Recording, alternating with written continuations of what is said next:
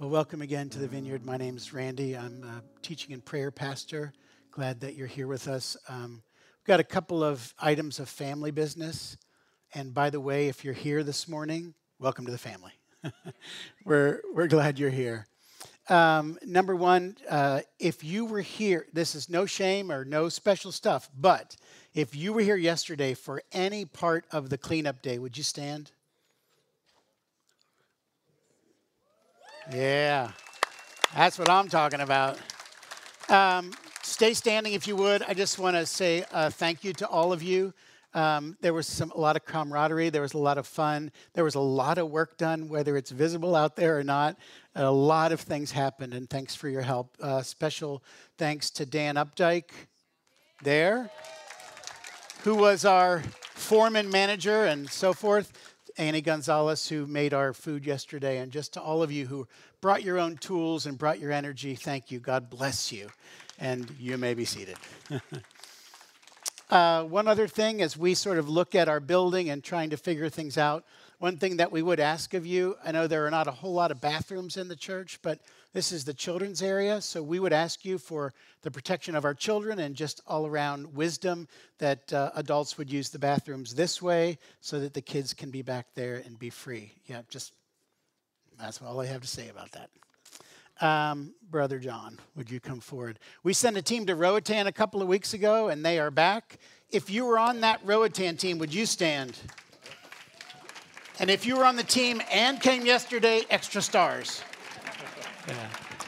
Uh, so uh, just ask John to share a little bit. You guys can be seated to share a little bit about the trip. Yeah. Go ahead. Thanks, Randy. Um, yeah, so I'm going to call everybody out again, but you don't have to stand when I say it. But um, so yeah, I've been asked to share on behalf of the team. You know, our, our trip to Roatan. Um, as a team, we had so many great experiences that cannot be fully expressed in a few minutes. So I'm just going to give a recap and summarize what we did. So on the screen, we're going to have a slideshow of some photos, and um, the first slide is going to be the team.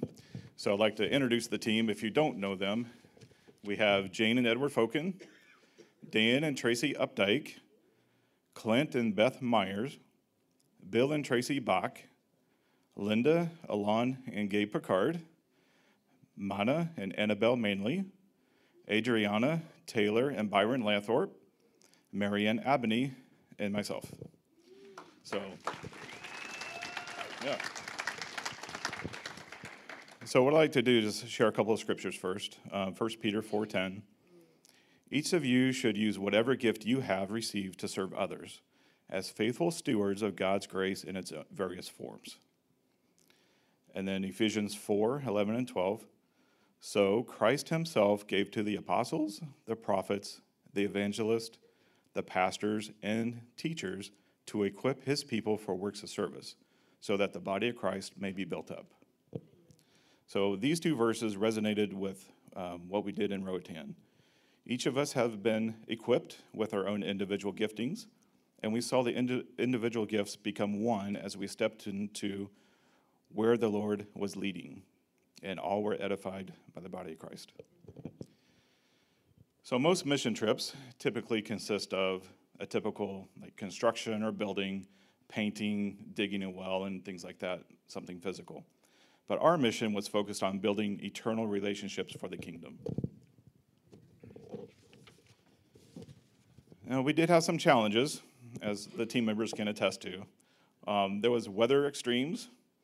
Um, when we got off the plane, it felt like 110 degrees, 100% humidity and uh, rain and rain. So I can't emphasize that enough, but um, for two days it rained over 24 inches. So we had a lot of obstacles there. Um, there was a leaky roof in one of the vehicles, which was fun, um, a flat tire on one of the vans, and a very bumpy and washed out roads. Um, but we prayed through all the challenges and pushed through those temporary conditions to do what the Lord had for us each day. We witnessed um, that we said yes to the Lord, had moved forward, and God showed up and poured out his love and heart daily. So we spoke and prayed at an open air church. And while we were walking down the alley to the church, you could hear the music playing and just felt the Lord's presence. Um, and then we delivered medical supplies um, that came from the States to one of the clinics, feeding people on the side of the road next to the ocean. Uh, everyone was fed. Um, there was, yeah, God showed up there. Um, hearing a woman's testimony of redemption to where she now fosters 18 children and feeds up to 50 children daily, all through the just God working. We delivered food to people on a secluded island in the rain, meaning boats, you're getting pelted with water, and it, you know, it was fun. And, and when we got there, they just had minimal infrastructure. And um, just the level of, um, I don't know, okay, so, yeah. but the people's hearts were very open. And it touched me deeply. Um, that they didn't have much, but they gave much. They gave a lot. Um, we took and served lunch to a rehab center for men and women where we broke bread, shared testimonies, prayed, and worshiped together. Um, we went to the highest point on the island called the mountain, and we met local pastors who were fasting and praying for revival on the island. And the Holy Spirit was very evident that day, and lives were changed. We witnessed many hearts being softened with words of encouragement through scripture, praise, dance, and the words of knowledge. As a group, we all felt the presence of the Lord and gave away what we had been given. We also received more than probably we realized. So I got a few quotes from some of the members after the trip. The first one says, The trip was an experience that I have never had before, and I cannot seem to look at the same things the same way. And another one, I cannot help but think of the people of Roatan. My heart is torn, and I miss the outpouring of love from Jesus we all shared with them. My perspective has changed. And another one, I pray that the Indy Vineyard has forever changed as we give away what was given to us for God over the past week. All praise to the King. Amen. So, I just want to thank you for listening and um, to what we did and encourage you to locate and ask a team member for their personal testimony um, because everyone experienced something different, even though we were all doing the same things. And lastly, I'd like to thank John and Bev Atkins. Um, they are a missionary team that is uh, supported by the Indy Vineyard. Um, they are, were our they were our hosts, um, and they uh, live on the island, and they um, have a mission called Mission Revive. Um, one last scripture I want to mention here uh, Colossians 1 6. The gospel is bearing fruit and growing throughout the whole world, just as it has been doing among you since the day you heard it and truly understood God's praise. So I just want to say, go and be the hands and feet of Jesus. So thank you. Will you stay here so we can pray? Okay. If you would, why don't we stand and just put our hands out towards John as representative of that team to Roatan, Honduras, and pray also for John and Bev. Thank you, God, for grace, abundant grace. As we're filled, we give away, and then we get more. And that's just heaven. Thank you for that. I ask that you bless the team as they come back with holy and healthy perspective. Pray for your blessing of uh, grace and provision on John and Bev as they minister there almost five years now. And um, would you establish the work of their hands? Yes, establish the work of their hands. In Jesus' name. Amen. Thanks, John. You can be seated. Okay. I won't make you stand up again unless I do.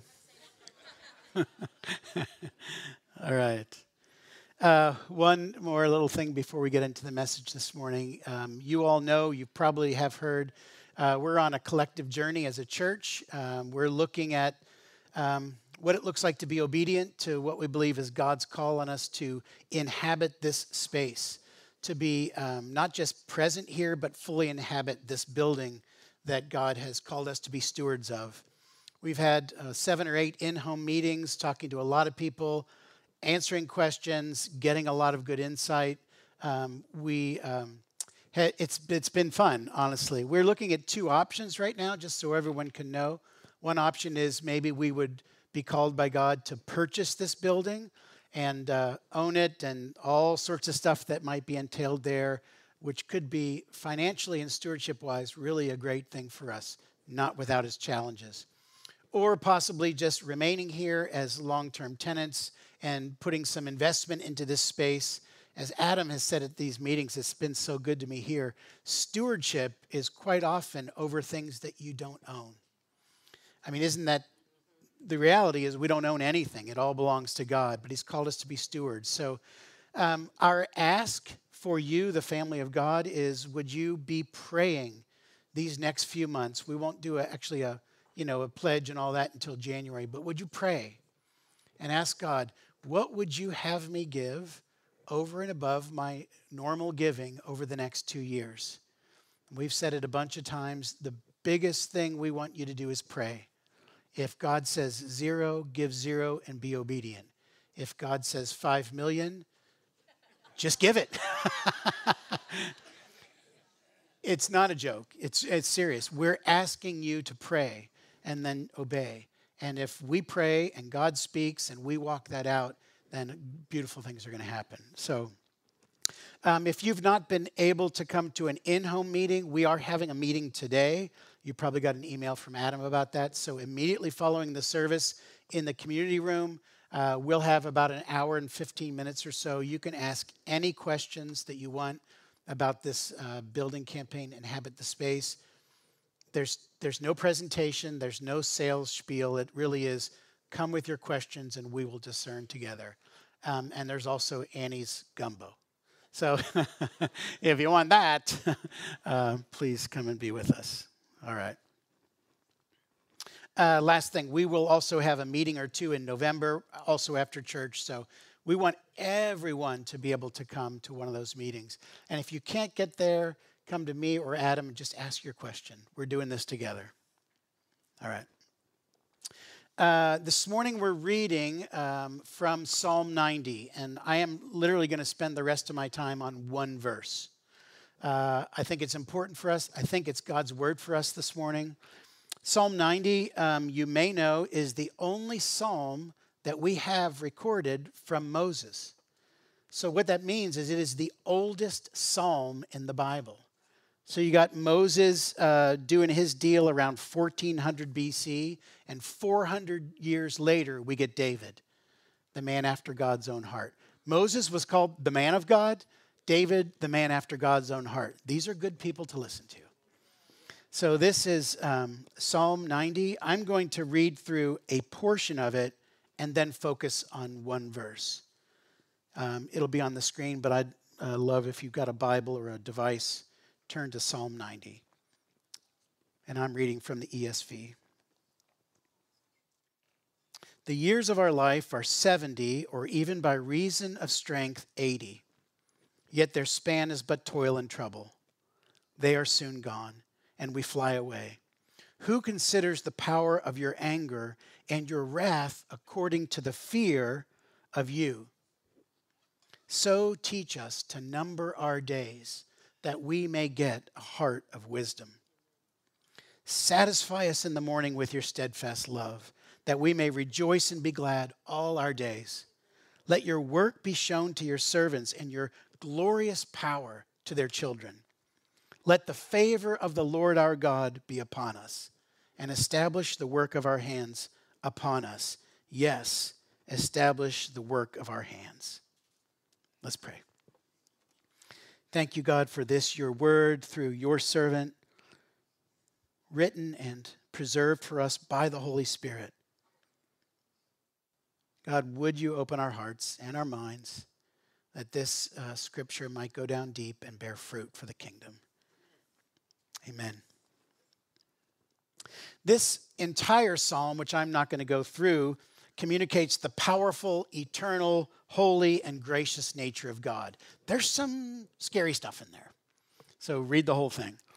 It also communicates some facts about us as people the frail, the temporal, the needy, and the longing nature of us, the people that God created.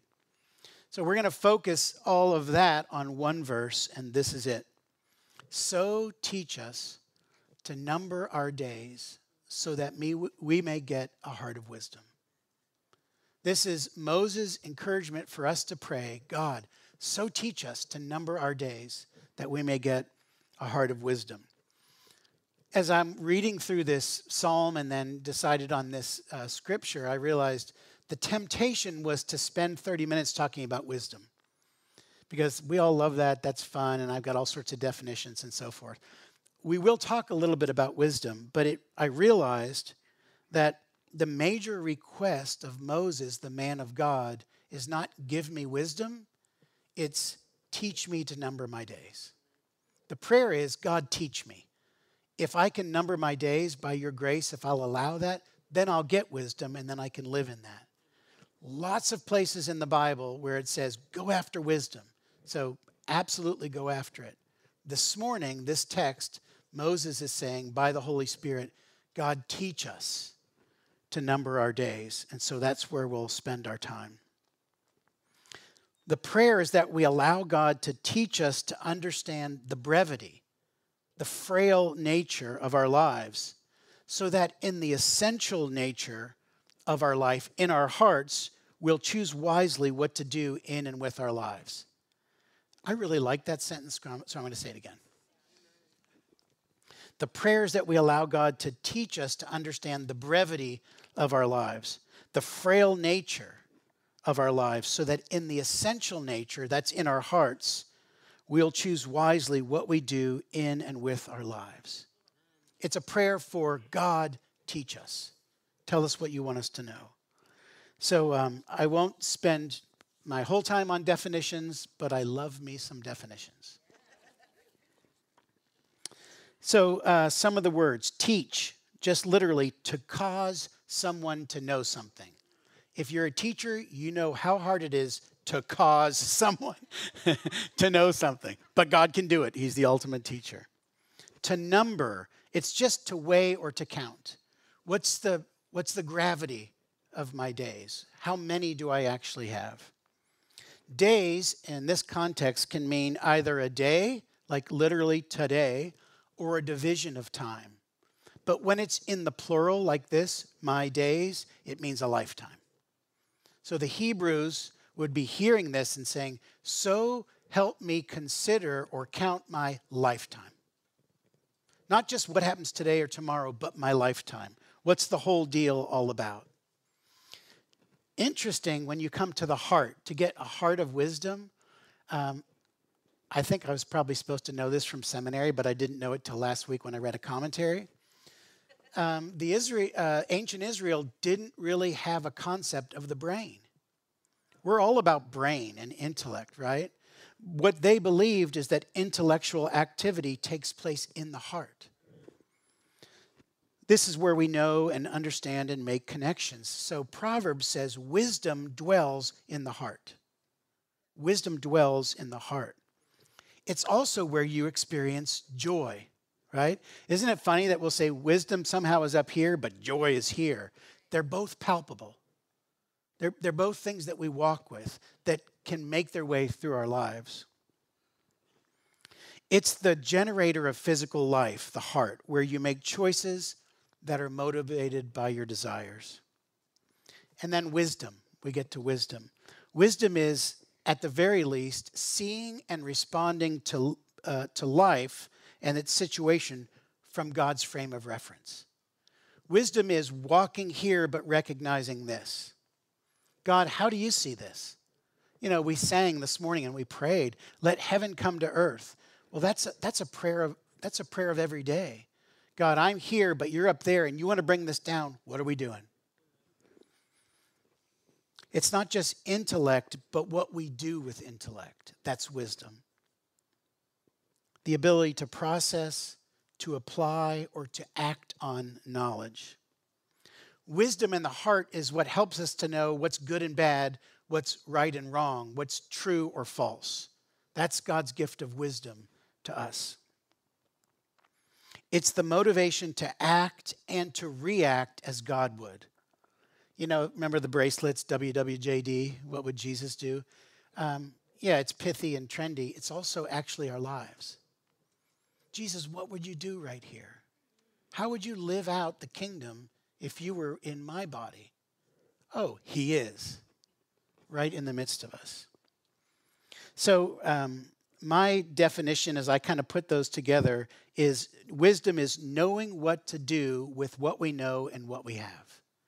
When we prayed for wisdom last fall, year ago, about this building stuff, we said, We're praying for God, help us to know what to do with what we know and what we have. That's wisdom in the world. So again, we pray, teach us to number our days that we might get from God a heart of wisdom. The New Living Translation reads, Teach us to realize the brevity of life so that we may grow in wisdom. So, okay, I took three, uh, well, some minutes to talk about definitions. In case when I said definitions, you tuned me out, time to come back. Because uh, really, and in sort of a strange way, all I'm going to do is give illustrations for the rest of our time. Six to be exact. Because I think we can hear that with an intellectual mind and a heart, but to actually live it out, we have to feel it. Somehow it's got to hit our lives in a specific way. As I give these illustrations and talk and maybe some stories, I don't want you to write them down. I want you to hear them all my notes will be online. I don't want you to write these down, I want you to take them in. Just let yourself kind of live in these. If God gives us grace to number our days and gives us a heart of wisdom, we get perspective and we get priority. Then we get a heart of wisdom. It's like when we know how much time we have, then we can focus on what's important. So, not to bring anyone any trauma, but do you remember back in school? Take a break here. Maybe you were uh, you had one of those tests. I remember these because I'm an anxious test taker, and I remember uh, maybe it's those those tests we had to do every year. I can't remember what you call those standardized tests or something. And the teacher would say, "All right, you have 60 minutes. There are 60 questions. Most important, give an answer to every question. You remember that? Very important. Like, give an answer to every question. Somehow that would help your score go better. Because even if you guess, you know, one time out of four, you get it right. So if the exam is 60 minutes and 60 questions, and you have 10 minutes left and you have 30 questions left, first, you're, you're breathing heavily and wanting to run out of the room. But second, what happens in your mind? Okay, I'm going to go a little bit faster. I'm going to take less time on things that I don't know. I'm going to make a guess because the priority is finish. Right? So you you know you want to get everyone right and you know do the thing, but if you're at 30 and you got 5 minutes left, you're like I got to get this done. So it focuses the priority on I need to finish. So the question is as we think about our lives, numbering our days to get a heart of wisdom, how much time do we have? Obviously, well, I think it's obvious. When Moses says, God, teach us to number our days, he's not asking God to say, How many days do you have? 47 and a half, or 82 years and three months. Nobody can know that. We don't get that. But there's something about um, being uh, cognizant of the brevity of life that speaks about perspective and priority. So there was a, a doctor, an intellectual guy in the mid 20th century. His name was Leslie Weatherhead. You've probably all read his volumes. He compared the average length of a life with the hours of one day to illustrate how important it is for us to know the value of time. So he took one day, like 6 a.m. to 11 p.m., and said, if you take the average life of a human, what time is it? Be, don't get crazy here. All right? It's just an illustration. so if you're 15 years old, assuming we start at 6 a.m. and we go to 11 p.m., there's a good day, right? If you're 15 years old, it's 10:25 a.m. If you're 20, the time is 11:34. If you're 25, it's 12:42 and you've just finished lunch. If you're 30, it's 1:51 in the afternoon. If you're 35, the time's 3 o'clock. If you're 40, the time is 408. At 45, it's 515. At 50, starting to hit me a little bit here, it's 625. By age 55, the time is 7:24 p.m. If you're 60, it's 8:42. At 65, the time is 9:51. And if you're 70, it's 11 p.m. Let that sink in for a minute. Roughly, because all those numbers got me a little confused, I broke it up just roughly. 15, 10:30, 20, 11:30, 25 noon, 30, 2 p.m., 32 p.m., 35, 3 o'clock in the afternoon, 40, 4 p.m., 50, 6.30 in the, in the evening, 60, 9 o'clock, 65, 10 p.m., 70, 11 p.m. Now, by the way, that's, that was the um, average lifespan in 1950. It's gone up increasingly every year, except for the last three years. And the average life expectancy in the United States is now going down. That kind of freaks you out. now, disclaimer we have a beautiful group of people in this sanctuary that are over 70. Good. Moses says we're given 70 years. 80 if due to strength. If you're over 80, and I happen to know there's a 93 year old today, you're strong. Please don't take this as I'm done. Take this as I am strong. God's given me more life than others can expect. You know what I say to you? Go for it. Absolutely go for it. Take risks live according to your values, stir people up around you to live according to their values, challenge them, encourage them, support them. I mean, Dolores, go for it. And everyone else. That is the point about numbering our days. It's not, oh man, I've only got a few left, I'm done for. No, it's, I've only got a, a few left. What are we going to do? It's just an illustration. It's just to make you think, and not so much think with your intellect, but think with your heart. God, teach me to number my days, my lifetime. God, help me to recognize my limited time. How am I living? Am I, have I gotten the heart of wisdom and am I living it out? Does my life reflect the values that I say are most important to me? I was in a retreat setting in a degree program I was doing some years ago, and I, that was one of the first questions. You know, it's a bunch of pastors and leaders in there, and this woman gets up and she says, Does your daily life reflect the values that you say are most important? And we all went running for the doors. it really gets you, doesn't it? Um, so before we fixate on time and get all freaked out, um, hear this one. This is the only one maybe you want to write down. The compass is more important than the clock. Where we're headed, oh, I'll take some clapping. Where we're headed is more important than the time it takes to get there. I mean, think of Mary and Martha. You know, think of so many places in Scripture where God is saying, the compass, where you're headed, your focus, what your eyes are set upon, where your heart is, much more important than the clock.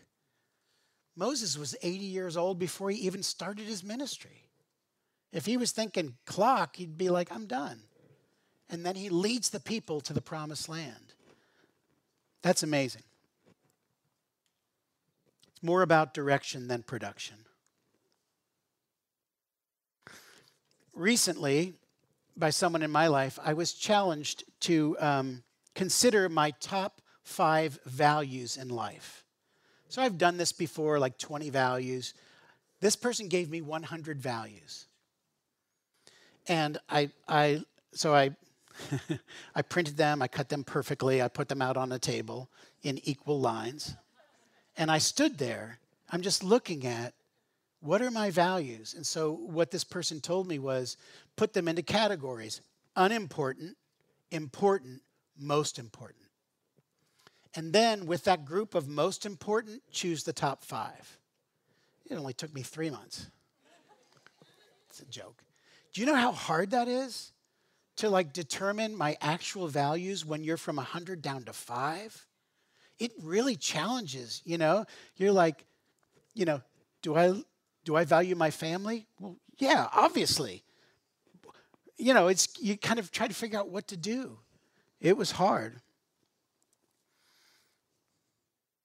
It's important that when we uh, choose and evaluate our values, that we be ruthlessly honest. God, what am I truly living for? Let's just make sure, as I drive that point in, that we assess by God's definition of wisdom rather than our personal desire for efficiency. Do a tiny study in the Bible and just ask, you know, with this question Is God efficient? It's not so much. God is about effectiveness, obedience, and faithfulness, very rarely about efficiency. Um, I know that in, in the church here, there's a, a friend of mine, he, and he's an efficiency expert. This is his job. I don't want him to feel bad. efficiency, if you're called by God to it and to help others, go for it. Obedience, faithfulness to your calling, but not efficiency as a God. Rather, faithfulness and obedience in terms of the way we walk with God. God never commands efficiency he frequently stresses the value of wisdom and the heart set on faithfulness. So, with all that in mind, could God call someone to a life of action? Yes. How about to a life of solitude? Yes. To justice? Yes. Family? Yes. To care for an elderly parent as faithfulness? Yes. Serve the poor, preach to the wealthy, to be a comedian? To politics, those are closely related, to teaching, you know, to pastor a 30 member church in a town no one's heard of, or to serve in a mega church that gets all sorts of, I mean, God's call is to faithfulness, not just efficiency, or even, please hear this in the right way, production. Fruitfulness is determined and designed by God, not evaluated by us. A big test of wisdom is our willingness to be faithful in the place that God has presently called us. A friend of mine was speaking on this stage probably 12 years ago. I actually texted him. I'm, I'm like, Jeff, do you remember when you said this to the church? It had a huge impact on me. He said, I don't remember saying that. But this is what he got up here. He was pacing around and sweating, you know. And he says, he said, at the end of your life, you will have given your life to someone or something. When this is all done and you're on that bed, you will have given your life to someone or something. It gives you perspective. It helps us to, to wake up each day and say, God, what am I giving my life to? What are you calling me to? Beware of despising the present, where God lives and dwells in reality, for the future that may or may not be reality. I think we get caught in that sometimes. God, when I get when this happens, when that happens, and God says, "Here's today. Live faithfully in today." God can deal with the future. He knows it. We don't. God lives in the present. God has access to past, present, and future, but He lives here in us in the present. Psalm 143 Let the morning bring me word of your unfailing love, for I've put my trust in you. Show me the way I should go, for to you I entrust my life. Teach me to do your will, for you are my God. May your good spirit lead me on level ground. And Paul exhorts the Ephesians be very careful then how you live, not as unwise, but as wise, making the most of every opportunity because the days are evil. In other, way, in other words, the God of this world wants to snatch days, and the God of eternity wants to give them. A couple years ago, uh, some of us did these kind of um, discipleship cohorts, and uh, we went through some material. And in one of the sort of lessons early on, we talked about um, uh, rest and work balance. Like, how do we how do we engage with God to be balanced? You know, working as God calls us to, but resting in Him as He also calls us to do. And one of the exercises was this, and I had to do it too. It was hard. We said to the to the men in the group, um, for the next week, we want you to um, get a calendar, hour by hour, and at the end of each day or in the midst of each day, write down what you did for every hour of that week. 168 hours in a week. Nate's like, oh, I didn't like that. just, just write down what you do. And then this is the question we asked. When you write down and see what you did in each hour, what does it look like to you? What does it feel like to you? How does it represent what you say is most important to you? Equally as important, we ask this question When you realized you had to write it down, and might actually give it to another human being, how does that affect what you do? Because it's perspective that leads to priority. Annie Dillard says, How we spend our days is, of course, how we spend our lives. As God teaches us to number our days to get a heart of wisdom, we, we're called to consider our days. You know, just to, to go back to that that analogy, the goal of that practice for a week was not be more efficient. It was not get more done. It was not ramp it up, be more productive. It was, God, as, a, as I look at my life from your perspective, how do I work? How do I rest? How do I live? How do I recreate? What do I eat? Who do I invest in? How do I Sabbath? How do I recreate? As opposed to just how do I get more done? Or, in case for some of us, how do I avoid, avoid work? God's not necessarily looking for efficiency, but for faithfulness and obedience. Time does not determine all things, God does. Time gives us perspective, God gives us guidance. We don't worship time, we worship God. Um, I've talked on occasion through the years about my great grandmother. She was kind of a hero and a nemesis to me at the same time. Um, at the age of 70, I talked to my mom about this this week. At the age of 70, my great grandmother started coming to holidays and saying, This is probably my last year. you probably won't see me again. And then she would say, By the way, if it wasn't for me, you wouldn't be here. I heard this for many years growing up. She started at 70. My great grandmother died at 106. so initially, when I'm thinking through this, I'm thinking, she quit living at 70. And what did she do with the rest of the time? And then I thought again, I thought, wait a minute. She recognized the brevity of life. Now, honestly, I didn't spend enough time with her to know was she living fully in those last 36 years? Or had she given up? Had she just said, I'm done, so I'm giving up? I, I really don't know the answer. I do know that um, she was from Lithuania. She came, she was born in 1890, came to the States in 1910. She was Jew, fully, uh, fully Jewish. She was, um, and was um, excommunicated, essentially abandoned by her family when she married a Protestant, a Christian, my great grandfather. So she had some life. Um, and before Jane and I even knew that Jane was pregnant with our first child, like we had an inkling. We walk into my grandparents' house. There's my great grandmother. She's four foot zero and pretty mean.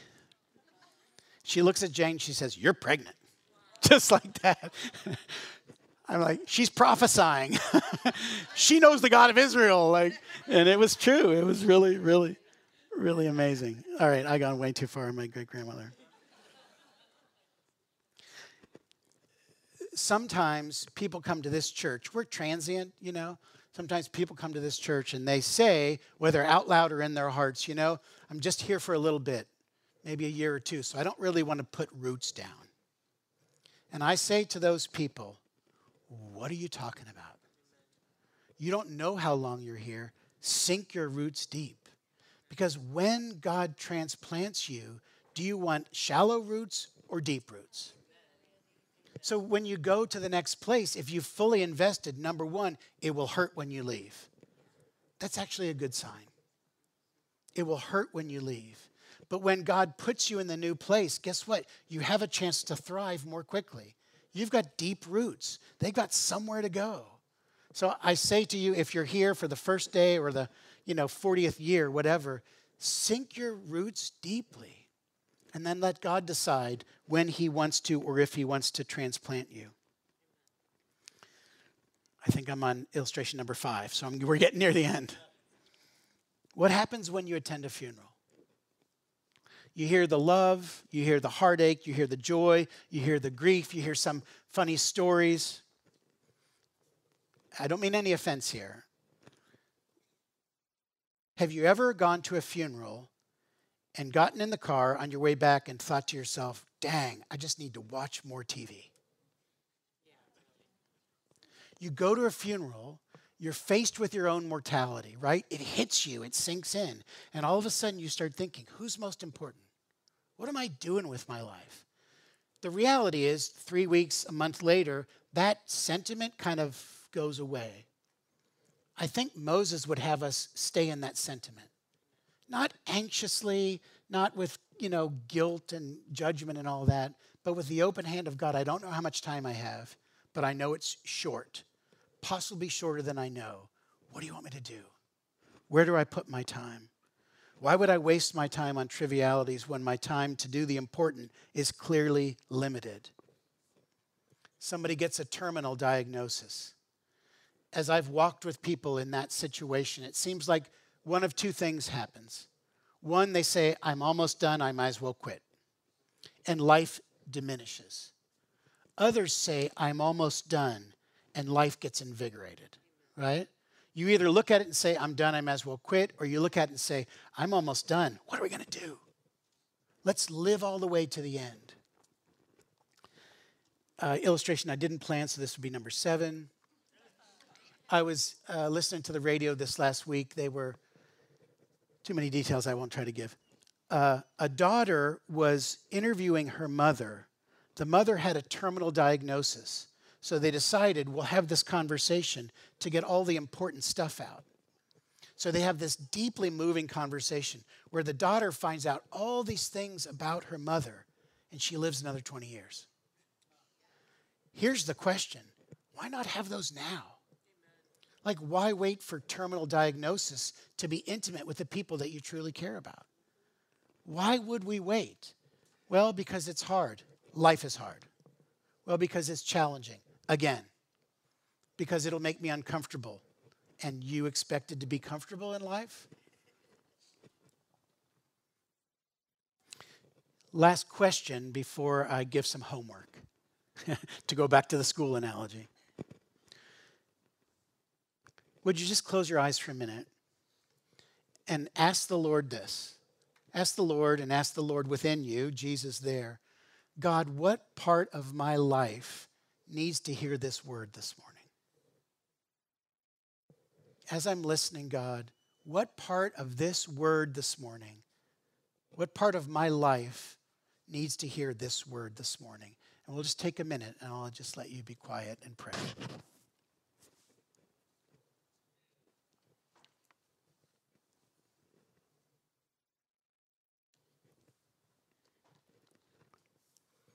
As you're praying, remember the good news of the gospel. Jesus says, My sheep hear my voice. I know them, and they follow me. So there's no stress, no tension, no anxiety required to hear God. Maybe it's not in this exact moment. Maybe it's later. Maybe it's tomorrow. But Jesus wants to lead us.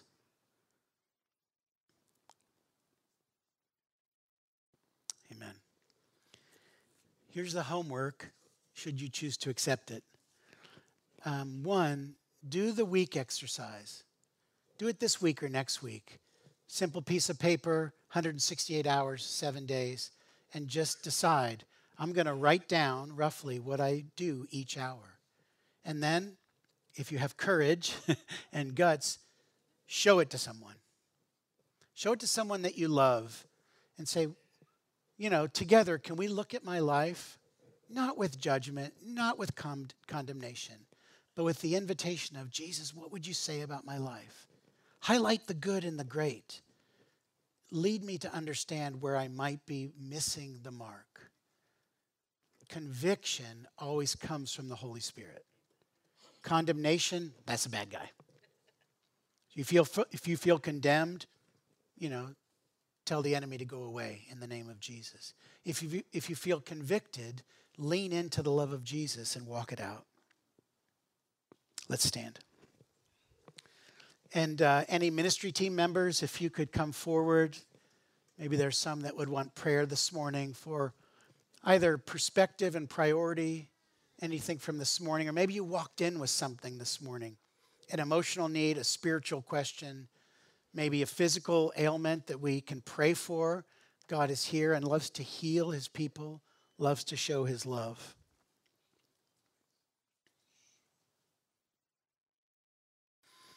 I'll pray for us. I just invite you as I'm praying, come forward if you want prayer. Um, remember, if you want to be in one of those Q and A um, uh, meetings, we'll be in the community room right after this, probably eight minutes from now. But come and get prayer if you want. Turn to someone next to you and say, Would you pray for me? Ask God for wisdom. God, thank you for this word um, by your Holy Spirit through Moses. We ask very simply, with all the faith that you've given us, God, would you so teach us to number our days that we might get a heart of wisdom?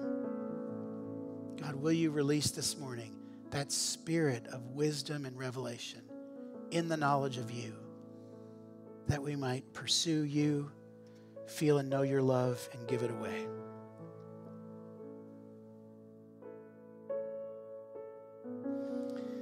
And now, as either you come forward or you talk or you go out or to the meeting, just hear this benediction. May you live in God's unfailing love. May you understand your days and receive from God a heart of wisdom. May the favor of the Lord our God be upon you, and may God Himself establish the work of your hands. Yes, may God Himself establish the work of your hands. Amen.